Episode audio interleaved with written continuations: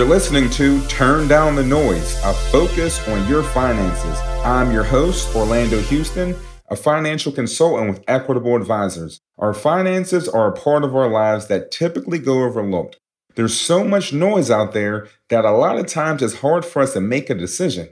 During my podcast, I'm going to help you think about your finances in a way that is going to help you make informed decisions. Making small changes in the way we think about our finances can lead to a big impact on our future.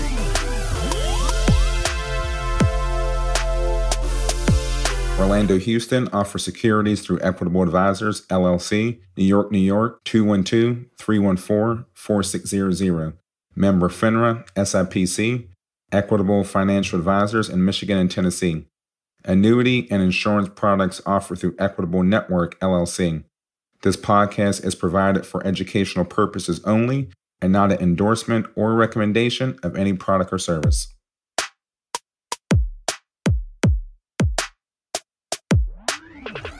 Hey everyone, when you think about retirement, what often comes to mind? Are you thinking about the trips that you get a chance to go on, traveling the world, or even seeing your grandkids because you haven't got a chance to see them when you were working? Well, a lot of times we overlook the impact that taxes will have on our retirement income.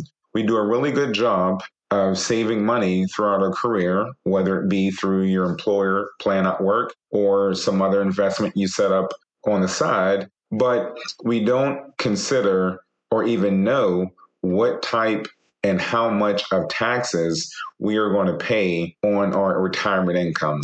So today, I'm going to go over several different retirement accounts and investment accounts and how that income that you'll take from those accounts will be taxed. Now, every state is different when it comes to state taxes, but today we're going to talk about from a federal tax standpoint. Let's start off with one of the most common types of retirement income vehicles, and that's your employer sponsored plan at work. It could be your 401k, it could be your 403b, it could be a deferred comp plan. There's many types of retirement plans that your employer has the option to offer you. Now, these plans are out of sight, out of mind when you make contributions. You pick the amount you want to put in, whether it's a dollar amount or a percentage, and your employer automatically takes it out of your pay whenever you're making contributions to those employer sponsored retirement plans, you're not paying taxes on those contributions. Therefore, the money in the account is allowed to grow on a tax deferred basis. Now, when you take money out of the plan, that's when you're going to pay taxes based on ordinary income. And typically, those employer sponsored plans are pre tax. Your employer may have an option to put money into the retirement plan as your job on an after tax basis, which I'll talk about a little later. But typically, those contributions go in pre tax. So, what does this look like when you take money out of that plan from a tax standpoint? Say, for instance, you're making $30,000 per year from your pension whenever you retire, and you have $50,000 inside your retirement account a lot of times people will think that they have to pay taxes on every dime of that money whenever they retire, but that's not true. You pay taxes based on what you take out and is added to your income for that year. So, like I said earlier, if you're making $30,000 per year and you take $2,000 out of this 401k plan, that $2,000 is now added to your income for the year, which was 30,000, making your ordinary income at 32,000. That's your taxable income. So instead of paying taxes on the 30,000, you're paying taxes as if you're making $32,000 for that year. So it's very important to consider the amount of taxes that are going to be owed based on the amount of money that you're taking out of your retirement plan at work.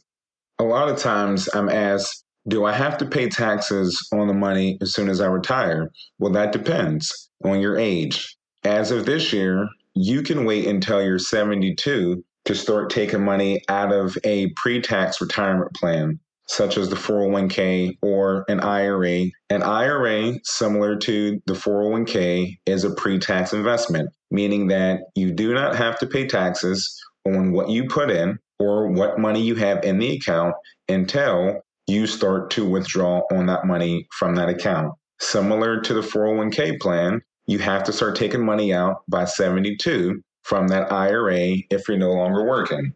The money grows tax deferred, and you're going to pay taxes on the money that you take out as if it's ordinary income. A Roth IRA, on the other hand, is an after tax investment, and the money is tax free when you take it out.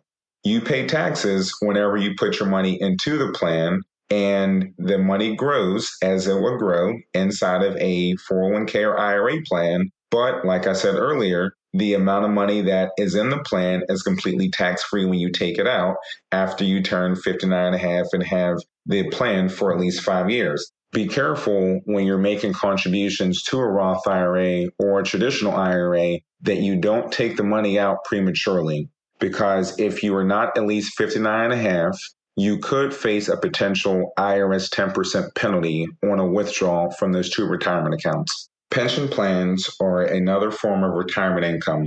Most pension plans are funded with pre tax income, and that means the full amount of your pension income will be taxable when you receive the funds. Payments from private and government pensions are typically taxable at your ordinary income rate, assuming that you've made no after tax contributions to the plan, similar to the after tax contributions that you would make in a Roth IRA. Now let's look at the income that you receive from annuities whenever you retire. I have a lot of retirees that ask me about starting an annuity because it provides a guaranteed income. There's a good chance that some or maybe even all of the income that you receive from the annuity is taxable. Annuities can provide you with guaranteed income that helps you feel secure whenever you retire, just make sure that you know the impact of taxes on the amount of money that you take out from the annuity whenever you retire. Many people that retire own stock, either directly or through mutual funds. Dividends paid by companies to their stockholders are treated for tax purposes as qualified or non qualified. Qualified dividends are taxed at long term capital gain rates. Non qualified dividends are taxed at ordinary income rates, similar to the ordinary income rates and taxes that you'll pay on those 401k, 403b, or IRA plans when you take a distribution. Shareholders generally must hold stock for a certain period of time to take advantage of the capital gain rates for dividend payments. For example, dividend payments on common stock must be held for more than 60 days. So let's take a look at an example. If I own a common stock and I want the dividends paid on that common stock to be treated as a qualified dividend, being taxed at a long term capital gain rate at 0%. The dividend paid on the common stock must be held for more than 60 days within the window beginning 60 days before and ending 60 days after the date the company declares a dividend payment. So make sure that you're holding your dividends paid on that common stock for the certain period of time to experience the long term capital gains rate on the dividend payment.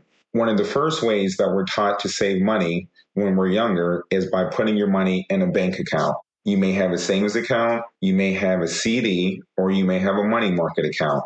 Ordinary income tax rates apply to interest payments on those CDs or your savings account or a money market account. Finally, let's take a look at savings bonds. For federal income tax purposes, interest rates on U.S. savings bonds is generally taxable at ordinary income rates in the year the bond matured or when they're redeemed, whichever is earlier. Interest on U.S. savings bonds is exempt from state and local income taxes. Hopefully, today you've learned how taxes can impact the income that you receive on your investment. There's always a bunch of noise that can distract us from making a decision. I typically suggest that you talk with a tax professional or an accountant to go over your specific situation.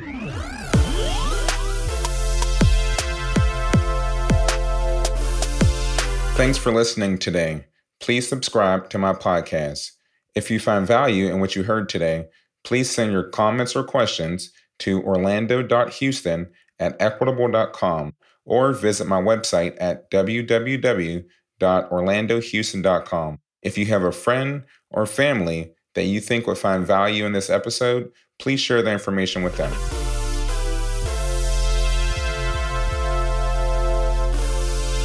Orlando Houston offers securities through Equitable Advisors, LLC, New York, New York, 212 314 4600. Member FINRA, SIPC, Equitable Financial Advisors in Michigan and Tennessee. Annuity and insurance products offered through Equitable Network, LLC. This podcast is provided for educational purposes only and not an endorsement or recommendation of any product or service.